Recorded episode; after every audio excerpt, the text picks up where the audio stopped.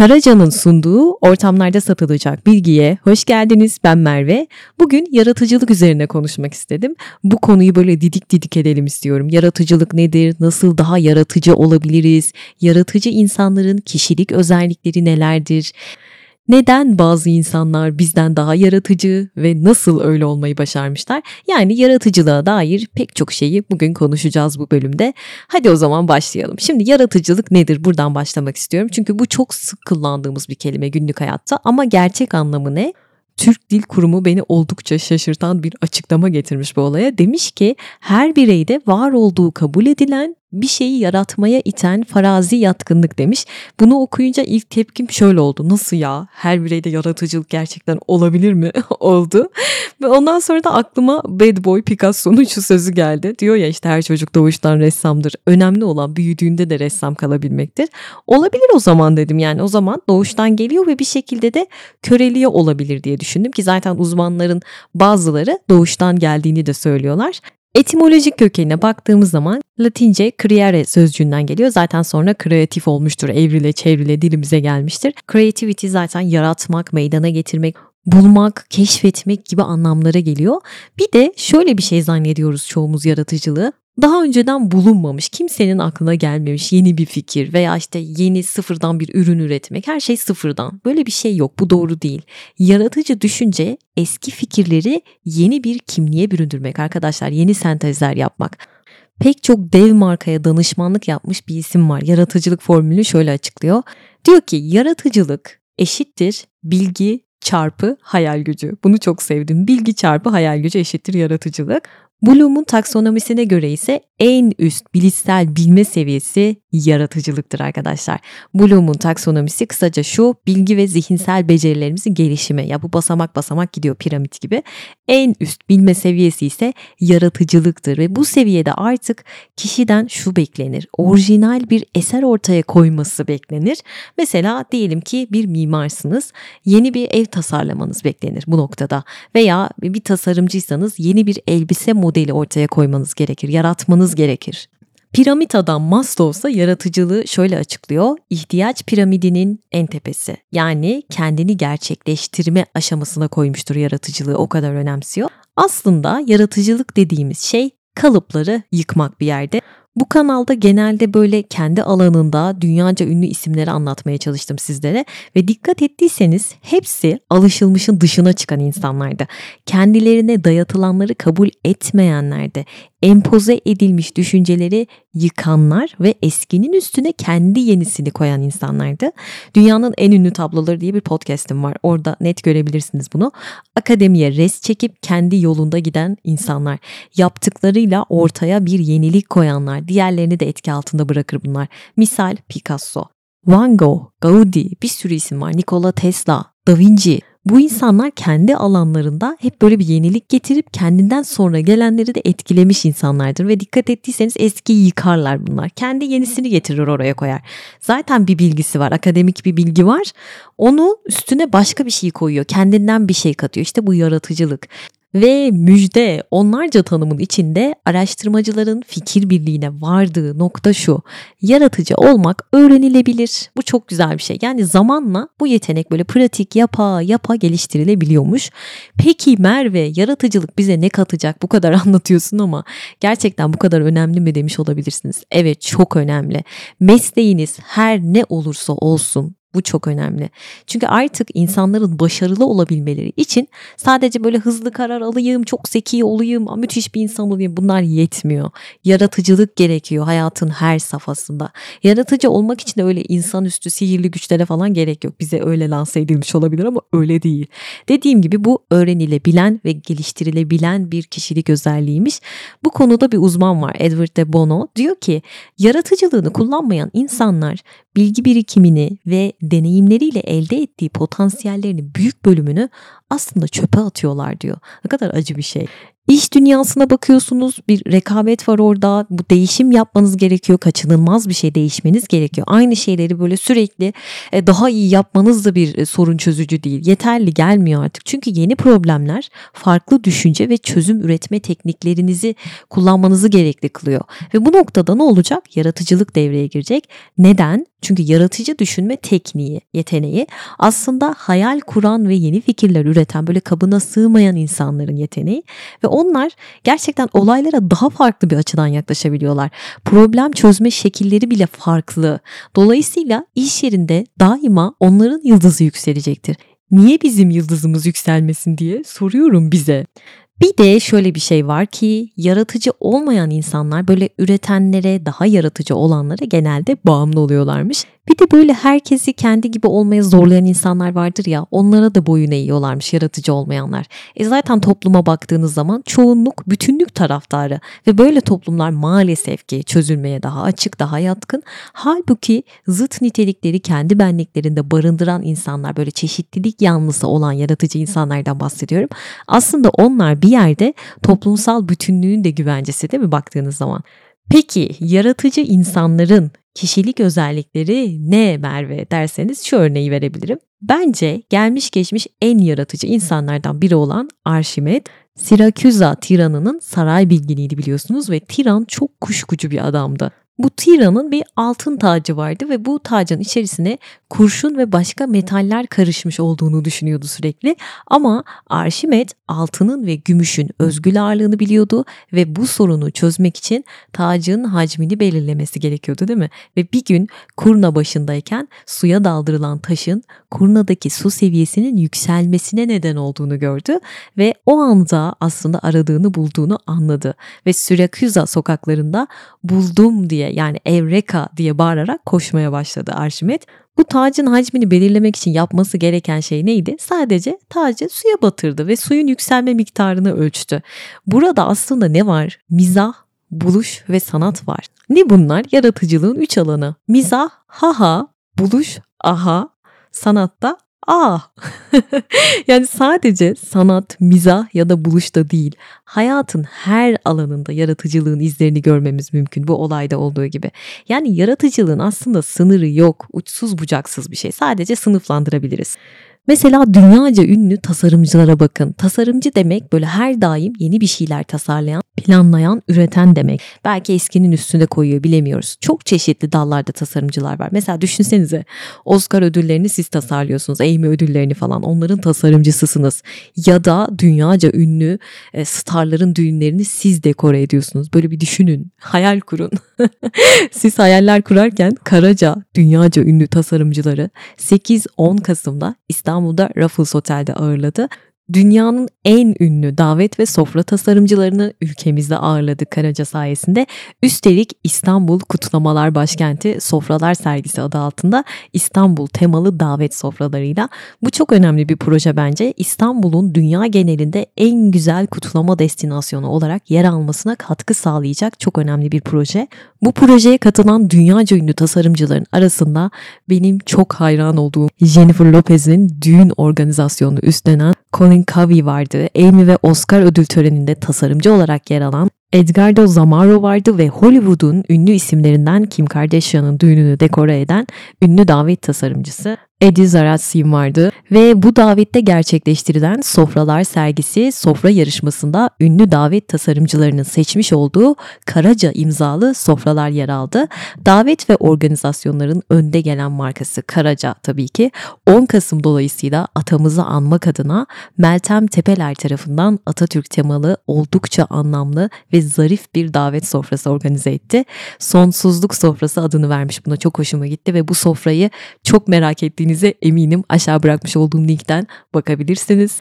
Gerçekten böyle ülkem adına oldukça gurur duyduğum bir davet. Çok da yoğun ilgi gördü zaten ve sofra tasarımında uzman olan tasarımcılar arasında da bir yarışma düzenlendi ve bu yarışmada dünyaca ünlü 9 davet tasarımcısı jüri oldu arkadaşlar. İstanbul temalı böyle tasarladıkları sofralar vardı. Birbirinden güzel onları sergilediler ve bu seçilen sofralar sergide yer aldı. Asya'nın, Avustralya'nın, Amerika'nın, Orta Doğu'nun, Latin Amerika'nın, Malta'nın en en ünlü davet tasarımcıları buradaydı ve tabii ki Türkiye'nin en önde gelen düğün tasarımcısı ve sofralar sergisinin kurucusu sevgili Meltem Tepeler. Türkiye'nin tarihi ve kültürel birikimine sahip çıkan Karaca sayesinde ülkemizin göz bebeği İstanbul önemli bir kutlamalar şehrine dönüşecek yakında. Her yıl farklı tasarımcılarla devam etmesi planlanıyor bu davetlerin ve böyle özel ve anlamlı bir davet verdikleri için Karaca'ya buradan çok teşekkür ediyorum. Kaçırdığım için çok üzülüyorum diyenler varsa her sene yeni tasarımcılarla devam etmesi planlanıyor. Eğer gerçekten böyle şeylere ilginiz varsa kaçırmayın derim. Bu arada bu anlattıklarımı eminim merak ettiniz. Dünyaca ünlü tasarımcıların o sofralar sergisinde kullandığı Karaca ürünlerini incelemeniz için açıklamalara bir link bırakıyor olacağım. Ben bayağı baktım, inceledim. Böyle misafir ağırlayasım geldi. Tasarımların güzelliğine kapılıp gittim. Yaratıcı olmak istiyorsak bence böyle tasarımları incelememiz gerekiyor ki biz de üstüne bir şeyler koyabilelim, kreatif düşünebilelim. Yani dediğim gibi aslında hayatın her alanında yaratıcılık var. Bir sofrada, bir davette, bir terzinin atölyesinde, bir çiçekçide, belki belki bir şiirde, bir resimde, daha pek çok yerde rastlayabiliriz yaratıcılığın izlerine. Peki Merve nedir bu yaratıcı insanların ortak özellikleri demiş olabilirsiniz. Bir kere en başta otoriteyle mücadele ediyorlar. Gözlemciler, Hayal kurma yetenekleri oldukça gelişmiş, meraklılar, sorgucular, risk almayı biliyorlar ve seviyorlar. Mücadeleyi asla bırakmıyorlar. Eğlenceliler, esprililer, esnek ve uyumlular, yenilikçiler, belirsizliği kabul etmiyorlar ve öğrenmeyi asla bırakmıyorlar hayatları boyunca. Zihinleri sürekli meşgul, sorunlara ve eksikliklere karşı oldukça duyarlılar ve zor işlerle uğraşmaktan haz alıyorlar. Aynı zamanda pozitif ve sevecenler tabii ki. Ya bunların çoğu bende yok diyorsanız üzülmeyin. Çünkü bir de Dr. Paul Torrance'ın yaratıcı insanları tanımladığı özellikler var.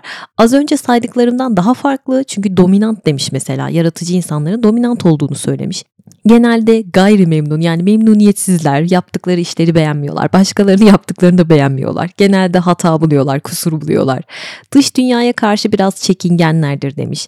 Farklı olarak tanımlanmaktan korkmazlar demiş. Bağımsız düşünceleri vardır ve alışılmamış uğraşlarla zaman geçirirler genelde ve az konuşurlar demiş. Ben buna çok şaşırmıştım. Bir de içe kapanık olurlar demiş ya ona da çok şaşırmıştım. Yani şunu söylemek istiyorum. Yaratıcılığın tanımı kişiden kişiye değişiyor arkadaşlar. Bir sürü araştırma var bununla ilgili okuduğum ama hani ortak bir noktada buluşacak olursak genelde yaratıcı insanlar arkadaşlar karar esnekliğine sahipler. Yani e, katı kurallara gelemiyorlar. Olaylara ve nesnelere çok farklı açılardan bakıyorlar. Her an başka ölçütlerle yeniden bu olayları yorumluyorlar, değerlendiriyorlar. Bağımsız yargı yetenekleri var. Yani e, onlar için böyle işte bir şey yapayım, onay alayım, onaylanmak için bir şey yapayım. Öyle bir şey yok ve bir pekiştireç beklemiyorlar. Hani işte başını sıvazlayayım, aferin diyeyim. Öyle bir şey yok. Yani demek istiyorum ki onay ve pekiştireçle çalışmıyor bu insanlar, yaratıcı insanlar. Bir yetkiliye ya da bir otoriteye de sırtlarını dayamıyorlar. Kendi bildiklerini okuyorlar. Yargılarında daima kendi ölçütlerini kullanıyorlar. Yeniliğe oldukça yatkınlar ve her alanda görselleştirme eğilimleri var çok etkin bir şekilde mantıksallık açısından baktığımız zaman yaratıcı insanlar böyle yerleşik mantıksal kalıplara oldukça karşılar ama tabi burada mucitleri ve kaşifleri tenzih ediyorum. Çünkü onlar böyle alışılmadık düşüncelerini üretirken tutarlılık, geçerlilik, nedensel bağlantı, aşamalı gelişim süreci gibi ayrıntılara önem göstermek durumundalar. Bir başka ortak özellikleri de oldukça özgün olmaları. Yani herkesin yaptığı şey yapmıyor bu insanlar. Hani bir podcast'te demiştim ya İlber Ortaylı'nın şu sözünü çok seviyorum diye. Başkalarının aşındırdığı yollardan gitmeyin diyordu ya. Bence bu yani özgünlük budur.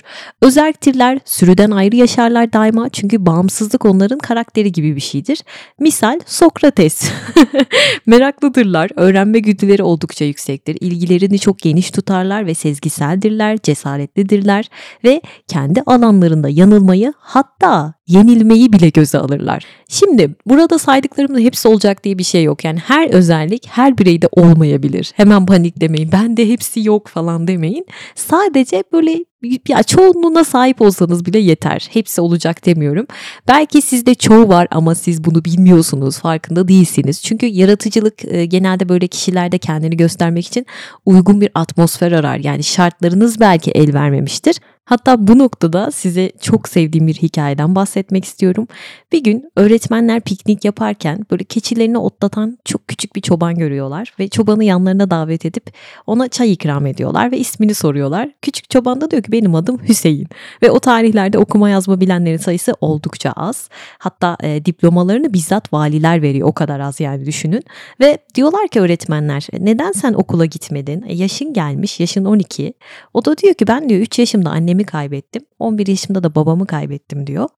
Ve e, uzun bir süre öğretmenlerle sohbet ediyor Hüseyin. Ve çocuğun aslında çok zeki olduğunu fark ediyorlar. Yani mutlaka okumasını gerektiğini söylüyorlar. Bu adam kim biliyor musunuz? Hüseyin Yılmaz ve belgeseli de var izlerseniz. Hüseyin Yılmaz o karşılaştığı öğretmenlerin verdiği destekle Denizli'de parasız bir yatılı okulda okumaya başlıyor ama bir süre sonra bir matematik yarışması oluyor ve Hüseyin'e bir kitap hediye ediliyor. O kitabı bir gecede bitiriyor ve ertesi gün fen bilgisi öğretmenine gidip diyor ki bu kitapta bir eksiklik var. Ve öğretmen şaşırıyor çünkü Hüseyin'in bahsettiği eksiklik ne biliyor musunuz? Einstein'ın görelilik teorisi. Ve daha sonra Albert Einstein'ın da bulunduğu Princeton Üniversitesi'ne gidiyor ve Einstein'la birlikte çalışıyorlar. Hatta 1958 yılında Albert Einstein'ın kendisi kadar ünlü fonksiyon teorisinde eksiklikler tespit ediyor ve bunu bir mektupla Einstein'a bildiriyor. Fakat Einstein'a bu mektup ulaşmadan maalesef ölüyor ve Yılmaz bu hatayı çok ünlü bir bilim dergisinde yayımladıktan sonra akademik dünyada adeta kıyamet kopuyor diyebilirim. Bilim dünyası ikiye bölünüyor ve Einstein'ın kuramına karşı Yılmaz kütle çekim kuramı literatüre giriyor arkadaşlar. Yani kendimizi göstermek için gerçekten uygun şartlar gerekiyor. Ama burada Hüseyin Yılmaz'ın o yaratıcılık kısmı aslında neredeydi? Görelilik kuramının eksikliğini tespit etmesi, daha sonra Einstein'a mektup yazması. Burada aslında hani otoritenin verdiği şeyi kabul etmemek var fark ettiniz mi? Onun üstüne bir şey koymaya çalışıyor. İşte bu yaratıcılık arkadaşlar, yaratıcı insanların özelliği. Dediğim gibi matematik alanında da kendini gösterebilir. Her alanda var bu. Az önce saydıklarıma ilaveten 1968 yılında yapılmış bir araştırma var. Burada geçen bir ifade çok hoşuma gitti. Diyor ki yaratıcı insanlar için onlar genellikle kendini gerçekleştirme gereksinimindedir diyor. Yani bu bir gereksinim, bir ihtiyaç onlar için. Bu çok hoşuma gitti ve ben öyle düşünüyorum. Gerçekten yaratıcı insanların e, baş özelliklerinden biri kendini gerçekleştirme ihtiyacı duymaları. Bunun dışında çok yönlüdürler demiş. Bence de multidisipliner genelde böyle insanlar ve ekonomik değerlere pek önem vermezler denilmiş. Buna da katılıyorum. Yani bir işi önce kendi şahsi tatmini için yapar bu insanlar ve daha başarılı olurlar bu yüzden. Asosyal değildirler ama sosyal kelebek de değillerdir. Aslında en başta dediğim gibi bu özelliklerden hiçbirini göstermeyen yani yaratıcı kişilik özelliklerine sahip olmayan biri yoktur aslında. Yani bir yerden piyango vurmuştur üzülmeyin. Herkes az ya da çok oranda taşıyabilir bu özellikleri. Şöyle ki dediğim gibi kısıtlanmış olabilirsiniz, baskılanmış, bastırılmış olabilir ama bir yerlerde mutlaka vardır yaratıcılığın ne olduğunu anlattım buraya kadar. Şimdi ne olmadığını da anlatmak istiyorum. Şimdi genel kanı şu arkadaşlar.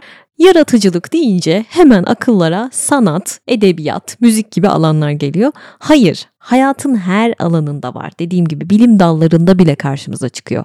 Yaratıcılık yüksek dozda yetenek ve enerji gerektiriyor. Hayır böyle bir şey de yok arkadaşlar. Araştırmalara göre IQ'su tavana vurmuş insanlarda yaratıcılık namına bir şey yok. Üzgünüm. Yani zeka ile hiçbir alakası yok. Yaratıcı insanlar hiç çabalamadan öyle çat diye ortaya yeni bir ürün de koyamıyorlar. Bu da yanlış. Uğraşıyorlar baya ama biz o emeği belki görmüyoruz. İşte Edison kaç kere denedi o elektrik lambası için? 999 kere denedi.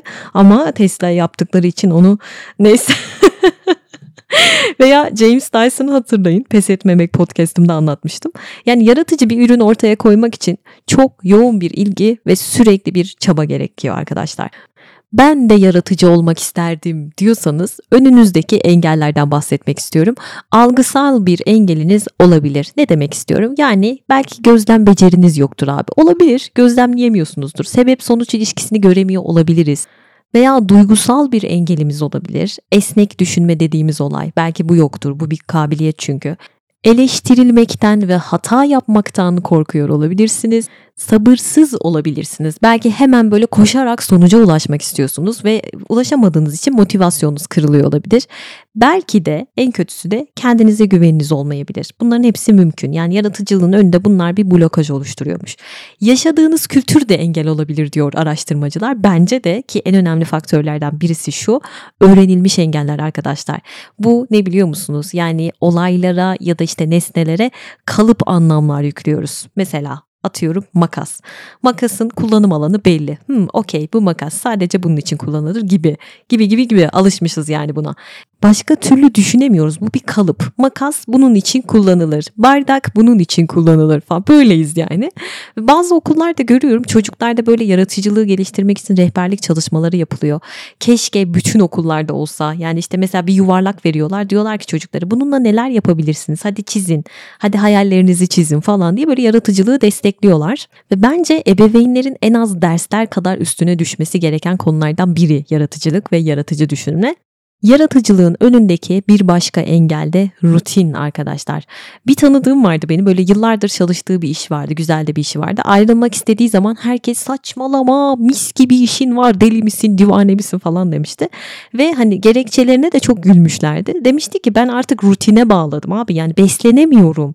Yıllardır git gel git gel artık böyle kalıpların içine sıkıştım kaldım. Kendimi geliştiremiyorum ya demişti. İlerleyemiyorum. Aynı yerde dönüp dolanıyorum demişti. Ne kendime bir şey katabiliyorum ne de iş yerine demişti. Bence artık o yaratıcılığını kıran rutinini görmüştü arkadaşım. İşte konfor alanı öldürür dedikleri şey tam olarak bu. Ve bir başka yaratıcılık öldürücü şey ezberci eğitim sistemimiz maalesef ve bir de tabii ki tescilli ön yargılar ve düş katili yorumlar var. Onları unutmayalım lütfen. Mesela tarihte böyle yeni bir şeyler keşfedilirken geleneksel olan yıkılıyor ya. Sanıyor musunuz ki alkışlar eşliğinde karşılandı? Yaşasın yeni bir şey geldi falan. Öyle bir şey yok. Mesela telefon dünyanın en önemli buluşlarından biri ama en başta deli saçması bulanlar oldu. Telefondan bahsediyorum. Ya da uçaklar. Uçaklar için en başta havadan daha ağır bir makine nasıl uçabilir ki falan demişler. Hatta bir komutan diyor ki oyuncak gibi ya bu ne böyle hiç askeri bir değeri yok demiş. Uçağı diyor. Yine dünyamızı değiştiren buluşlardan biri bilgisayar ama IBM başkanı dünyada 5 bilgisayardan daha fazlası için pazar yok demiş vakti zamanında. 18. yüzyılda dökme demirden yapılan bir saban için çiftçiler diyorlar ki bu ne ya bu ekinleri zehirler bir işe yaramaz bu diyorlar. 19. yüzyılın başında demir yolu mühendislerine saatte 50 millik bir hızın burun kanamalarına sebep olacağını söylüyorlar. Alın işte tarihte de var. Düş katilleri. Onlar her yerde her zaman olacaklar. Boş verin onları. Neden boş verelim? Çünkü bütün bunları duymalarına rağmen hayal kurmaktan vazgeçmeyen, kendine inanan o yaratıcı insanlar tarihin seyrini değiştirdi. Bu arada bizim toplumumuzda da düş katili yorumlarımız meşhur. Mesela diyorlar ki bu da nereden çıktı? Eski köye yeni adet mi getiriyorsun? Biz böyle iyiyiz ya. İcat çıkarmasana başımıza. Şimdi bunun sırası mı? Saçmalama ya. Senin başka işin yok mu? Bıdı bıdı bıdı. İşte bunlar hep böyle kalıplaşmış klasik şeylerin peşinde gidenler. Yani yenilik düşmanları. Bakmayalım biz onlara. Size çok çarpıcı bir şey söylemek istiyorum kalıplarımızı yıkmak üzerine. Bizler genelde böyle önceden düşünülmüş ve cevabı verilmiş sorular üzerine okeyiz değil mi? Yani şu anda var olanlardan yola çıkarak işlemek üzerine eğitiliyoruz. Eğitim sistemimize dikkat edin o bile böyle. Ama şöyle bir şey var. Bize öğretilenlere göre cevabı nasıl elde edebileceğimizi bildiğimizi düşündüğümüz zaman aslında biz çok kötü bir şey yapıyoruz. Ne yapıyoruz Merve? Düşünmeyi bırakıyoruz. Daha kötü bir şey olabilir mi? Mesela İspanyolca'da cevap sözcüğünün karşılığı repuesto'dur ve responsa sözcüğüyle aynı etimolojik kökene sahip. Bu da ölüler için okunan ilahi anlamına geliyor. Ya bu artık ne demek biliyor musunuz? Bir yaşama sahip olmayanla ilgili demek. Ölüler için dedim fark ettiyseniz. Ne demek istiyorum? Eğer geçmişte olanlara göre cevapları bildiğimizi düşünürsek düşünüşümüz ölür demek. O yüzden Çoğu insan böyle yeni fikirler geliştirmek için hayal gücünü kullandığı zaman bu fikirler aslında var olan kategori ve kavramların özellikleriyle yapılandırılırlar değil mi? Yaratıcı düşüncede işte Yeni kategori ve kavramlar yaratarak aslında birbirine benzemeyen iki ya da daha fazla konu arasında böyle çağrışımlar, bağlantılar kümesi yaratma becerisi gerektirir. Yani Da Vinci gibi düşünebilmek o podcast'te anlatmıştım ya. Bir de yaratıcı fikirleri şöyle bir analiz edin kendinizce. Dikkat edin hep böyle eski fikirlerin yeni sentezlerini göreceksiniz. Bir şair genellikle yeni sözcükler oluşturmaz. Eski sözcükleri yeni bir biçimde kendince ortaya koyar. Misal Orhan Veli. Mesela Einstein'ın görelilik kuramını düşünün. Enerji, kütle, ışık falan diyor. Peki bunları o mu icat etti? Hayır. O daha çok bu fikirleri yeni ve işlevsel bir biçimde birleştirdi. Yenilik var burada. Eskinin üstüne kendince yeni bir şeyler ekledi ve ortaya bir şey koydu. Ve dünyayı değiştirdi. Veya bambaşka bir örnek vereyim. Bir çam kozalağı düşünün arkadaşlar. Bir çam kozalağının okuma yazma süreciyle ne gibi bir alakası olabilir diye sorsam bir düşünün bakalım alaka kurabilecek misiniz? 1818 yılında Fransa'da 9 yaşında bir çocuk bir kaza geçiriyor arkadaşlar ve maalesef görme yetisini kaybediyor ve bundan birkaç yıl sonra bahçede otururken bir arkadaşı geliyor ve onun eline bir çam kozalağı veriyor. Çocuk böyle bu kozalakla oynamaya başlıyor işte onun dokusunu hissediyor ve onun o boyutlarının arasındaki küçük farklılıkları hissediyor dokunarak ve kavramsal olarak farklı boyutlardaki çam kozalaklarının verdiği duyguyu okuma ve yazma ile birleştiriyor. Kağıt üzerinde böyle kabarık noktalarla bir alfabe oluşturabileceğini fark ediyor. İşte o çocuğun adı Braille arkadaşlar. Görme engellilerin bugün kullandığı alfabeyi yaratan kişi birbiriyle hiç ilişkisi olmayan iki konuyu aldı, bağlantı kurdu ve bir bütün oluşturdu. İşte size yaratıcılık. Hangi podcast'ta anlattım hatırlamıyorum. Sanırım Tutku podcast'iydi. E, hani kağıt katlama sanatı, origami ile uğraşan bir e, bilim insanından bahsetmiştim ve bugün uzay araçlarına konulan ekipmanlar için çalışıyor demiştim. O ekipmanları katlayarak en ufak boyuta getiriyor. Yani origami ile bağlantısı bu ya da bir gastroenterologla güdümlü bir füze tasarımcısı sohbet ediyorlar bir gün ve gastroenterolog kapsül endoskopiyi buluyor bu sayede. İşte yaratıcılık buyurunuz tıp alanında. Peki biz neler yapabiliriz yaratıcılık için?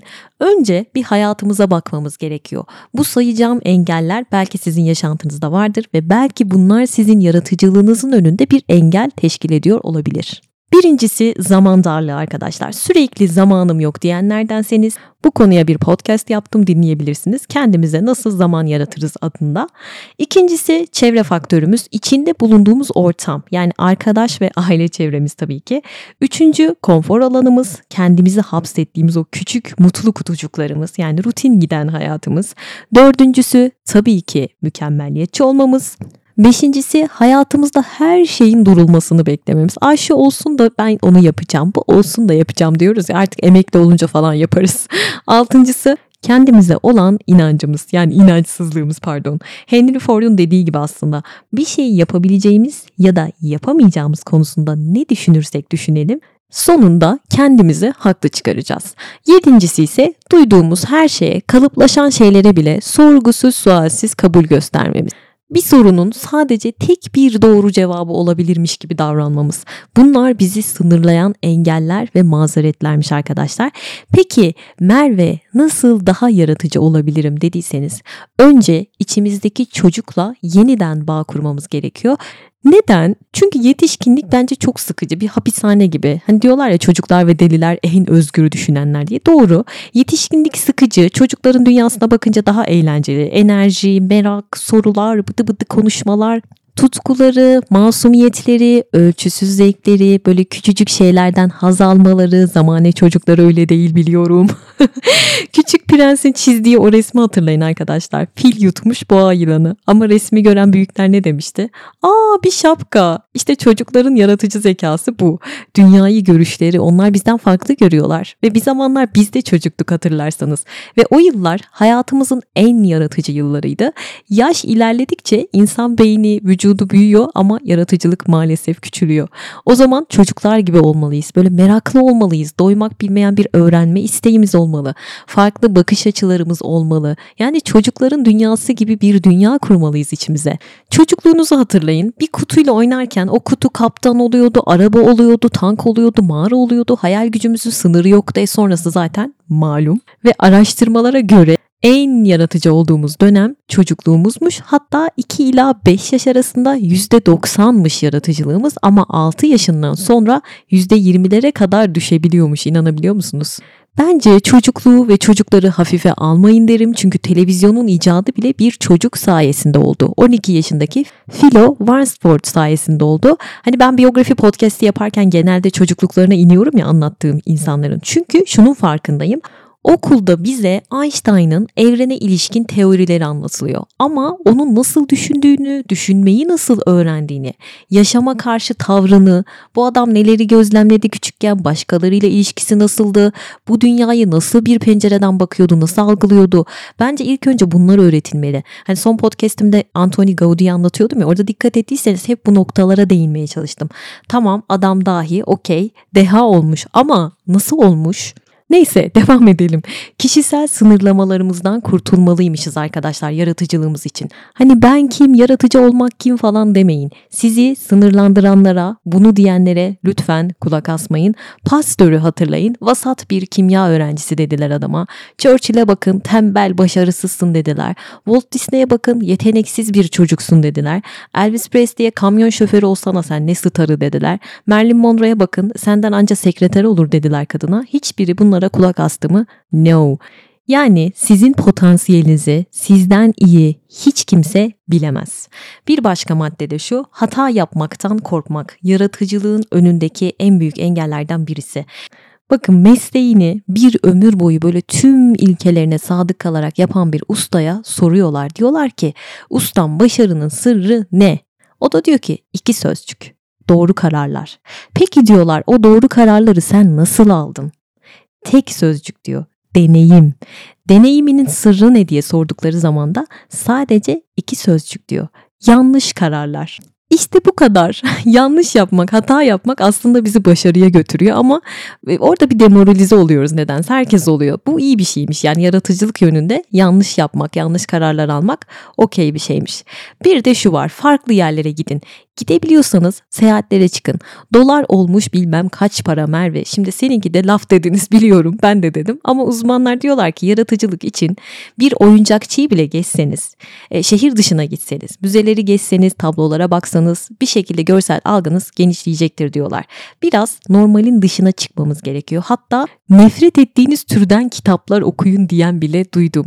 İşinize farklı yollardan gidin, evinize farklı yollardan gidin. Bu da bir yöntem. Bunun dışında empati kurmamız gerektiğini söylüyorlar. Kendinizi mutlaka karşınızdakinin yerine koymayı öğrenin diyorlar. Bir de birleştirme tekniği dediğimiz bir hadise var. İki ya da daha fazla kavramı bir araya getirmeye çalışıp böyle kafanızda ilginç kompozisyonlar bulmaya çalışın diyorlar. İçinizden saçmalama Merve ya demiş olabilirsiniz. Bir şarap presini patates baskısıyla birleştirsem ne olur mesela? İşte matbaa makinesi böyle icat edildi arkadaşlar. Ya da buzdolabını tren vagonuyla birleştirsem ne olur? Böyle düşünsem. O zaman da soğuk hava taşımacılığını bulmuş olacağım. Çünkü böyle bulunmuş. Lol. Yani parçaları birleştirmek de aslında yaratıcılığın en önemli koşullarından birisi. Henry Ford mesela otomobilleri yapmaya karar verdiği zaman nereye gitmiş biliyor musunuz? Bir domuz mezbasına gitmiş. Ne alaka diyeceksiniz. Orada gözlem yapmış. Ve aynısını arabaların parçalarını birleştirme yönteminde kullanmış parçaları birleştiriyor ve T modelini bu şekilde yaratıyor. Ya da Richard Feynman bir deneyde farelerin yiyecek kaynaklarını nasıl geri döneceğini düşünürken kendisinin bir fare olduğunu hayal ediyor ve ofisinin kapısından belki 100 kere geçmiş arkadaşlar. Dolaşmış, geri gelmiş, dolaşmış, geri gelmiş ve hipotezini bu şekilde bulmuş. Bir de Feynman'ın bir akademisyen arkadaşı var. Bir gün böyle çalışırken odasında adam kapıyı açıyor, giriyor ama Richard Feynman görmüyor adamı ve bir bakıyor yerde yatıyor adam, yuvarlanıyor, bir şeyler yapıyor. Diyor ki, "Hayırdır sen?" diyor. "Ne yapıyorsun?" Adam da diyor ki elektron olduğumu hayal ediyorum. Buna çok gülmüştüm. Ama bir arkadaşımın arkadaşı yaratıcı drama dersi alıyordu. Ben de dedim ki ne yapıyorlarmış tam olarak hani yaratıcı drama dersinde. O da dedi ki spagetti olduklarını hayal ediyorlarmış. Kaynayan bir tencereye atıldıklarını düşünerek o şekilde hareket ediyorlarmış dedi. Yani spagetti oluyorlarmış kaynayan tencerede. Yani yaratıcı drama da bu noktada oldukça etkili. Şimdi size bu konuyla ilgili anlattıklarımın hepsini içeren böyle canlı canlı gözlerinizle görmek istiyorsanız eğer bir belgesel önereceğim arkadaşlar. Netflix'te vardı vakti zamanında şu an bakmadım var mı? Yaratıcı Beyin diye bir belgesel. Geçen sene izlemiştim ben. Bayağı da böyle notlar almışım farkındalık defterime sevmişim. Sizinle de paylaşacağım yani izleyemeyecek olanlar vardır muhakkak. Burada arkadaşlar her alandan 10 yaratıcı isim var. Mesela biri yaşayan Da Vinci gibiydi. E, Nathan. Hem aşçı hem nükleer reaktörler yapıyor. İkisinde de uzman ve Bill Gates bile bu adam için diyor ki tanıdığım en zeki adam diyor. Bir de dinozorlar ve asteroitler üzerine çalışıyor bu adam. Bakar mısınız? Üç dalda da e, etkin bir insan ve inanılmaz yaratıcı bir beyin. Çıkış noktası da şu bir yerden bir fikri alıp başka bir yere uyguluyor. Bir mimar var Bjarke Ingels diye çok ünlü bir mimar. Küçükken Lego oynamayı çok seviyor ve sonra mimar oluyor ve bu Legoları mimariye uyguluyor. Çok değişik. Instagram'a koyarım bakarsanız bayılıyorum. Adamın çıkış noktası da e, iki kendine has şeyi alıp birleştirip üçüncüyü yaratıyor. Bir başka önemli isim de bir animatördü. Canavarlar yaratan bir animatör üstelik. Phil Tippett arkadaşlar. Filmlerdeki en yaratıcı canavarları bu adam yapmış. Star Wars, Jurassic Park ve bu adamın bir kitabı var. İlginç bulduğu her şeyi böyle kesip kesip deftere yapıştırmış ve 1987'den beri bunu yapıyor. Rastgele seçimleri kesiyor, dergilerden defterine yapıştırıyor. Eklektik böyle birleştiriyor. Sonra bunları modelliyor, sıfırdan bir yaratık çıkarıyor. Bunun da özelliği şu, değiştir, kır, birleştir eşittir yaratıcılık. Aaron Toole diye bir adam vardı. Ondan çok etkilenmiştim. Seramik sanatçısı. O da acılarından yaratıcılık çıkarmayı başaran birisi. E, Körfez Savaşı'na katılmış ve gördüklerinden inanılmaz etkilenmiş. Kendine gelememiş savaştan sonra. Ve diyor ki ben bunlarla başa çıkmak için seramiğe başladım. E, iskeletli falan böyle değişik seramikleri var. Ölüm, savaş ve kayıplar üzerine. İşte yaratıcı bir çıkış noktası. Acılarını baz alarak yaratıcılığını kullanmış. Sanatını terapi yapmış bir insan. Ve bonus aslında çoğu insanın başarısı önceki başarısızlıklarının küllerinden doğar diyen Game of Thrones'un yaratıcısı da vardı bu belgeselde Dan Wise. Ona soruyorlar diyorlar ki yaratıcılık sürecinizde başarısızlığın rolü nedir? O da diyor ki cevap olarak çok uzun yıllar boyunca başarısız oldum. Hayatımın temelinde başarısızlık var. Game of Thrones'un yayınlandığı ilk günden mezuniyet tarihimi çıkarırsanız bulacağınız şey başarısızlık katsayımdır. Ama Dan Weiss denemeden bunları bilemezdi tabii ki. Şu anda geldiği noktaya bakın. Karaca'nın sunduğu ortamlarda satılacak bilginin sonuna geldik arkadaşlar. Yaratıcılık demek kısaca böyle aşağı bırakmış olduğum linkten büyüleyici bir etkinlik olan ve Karaca imzalı sofralar sergisine göz atmayı unutmayın. Görsel algınız genişleyecek ve böyle sofralar kurmak isteyeceksiniz eminim. Hepinize yaratıcı bir özgüven diliyorum ve bunun dünyada değişim yaratma kabiliyetimize bağlı olduğunu da biliyorum. Haftaya çarşamba çok merak ettiğiniz birinin biyografisiyle geliyorum yine. Beni Instagram'da takip etmek isteyenler için adresimi aşağı açıklamalara bırakıyor olacağım. Kendinize iyi bakın. Hoşçakalın. Bay bay.